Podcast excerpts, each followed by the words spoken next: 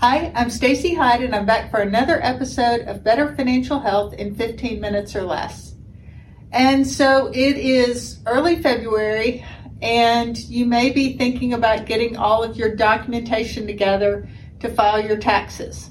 And whether you do it yourself or whether you use a pay preparer, a CPA, um, H&R Block, whatever, this is really pretty universal.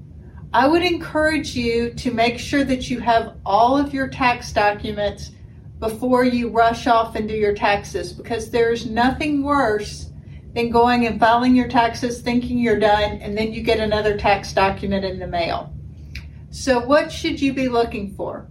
Certainly, you need your W 2 from your employer if you were um, received pay from an employer in 2022, you need that. If you work for multiple employers, you need multiple W 2s.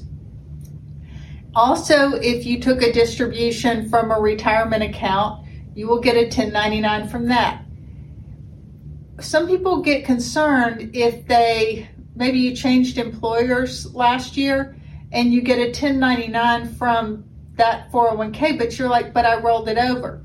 If you do get that 1099, it's likely coded that it was a rollover. So that will be a non-taxable. Don't don't get worried. If you are worried about it, you can get the information, copy of the information that you use to roll it into your new employer plan, maybe a copy of the check where it's payable to your new employer plan, put that with it as documentation if you're using a paid preparer. If you're using TurboTax, the software, it'll walk you through it. You can say you rolled it over and the forms will get filled out correctly. The other thing to keep in mind is if you had to have an after tax investment account, say you opened a Robinhood account or your employer has a stock purchase plan or you just have opened an account um, with an advisor or directly with an investment firm, those 1099s generally don't come out until the middle of February or sometimes even into March, depending on the types of investments you purchased.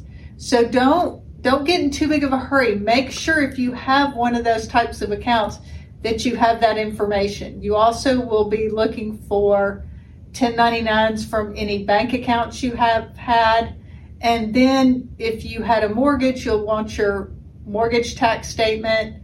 And if you had a lot of medical bills last year, gather those because you might be able to deduct some of those. Most people won't. Most people will take the standard deduction because it's so high, and state and local government tax is capped at $10,000.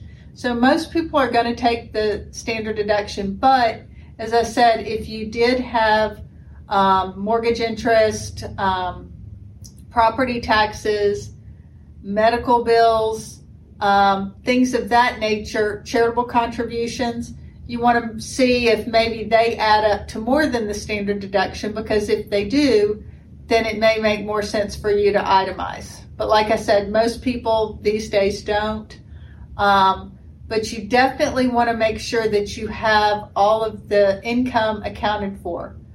If you took a hardship withdrawal from your retirement plan, you'll definitely going to make sure you have that 1099 because that's going to go on a special form that shows you did that. If you did um, a Roth conversion last year, that's going to require you to fill out an additional tax form. So you want to make sure that you tell your preparer about that as well. So all of these things factor in, and you really want to make sure you have all this information together before you hit file on your tax return. Yes, you can amend your return, but it's painful.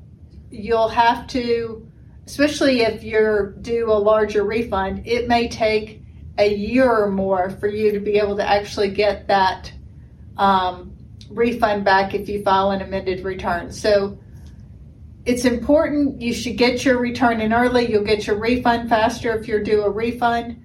But don't get in too big of a hurry and miss out on some account that should have been included. An easy way to do it is just to get a folder, and every time you open something in the mail that looks like it might have to do with your taxes, just add it to it. Or because I know we all have signed up for a lot more of to get correspondence online.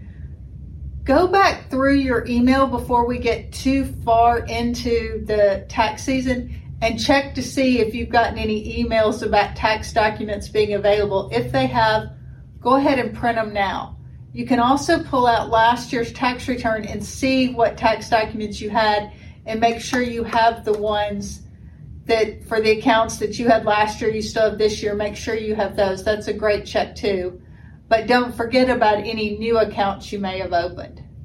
So that is the easiest way to make tax season a little less painful, less time consuming, and to give you more time to enjoy um, the spring that will be here really before we know it and not be scrambling um, to get your taxes done. Thanks for tuning in. This has been another episode of Better Financial Health in 15 Minutes or Less.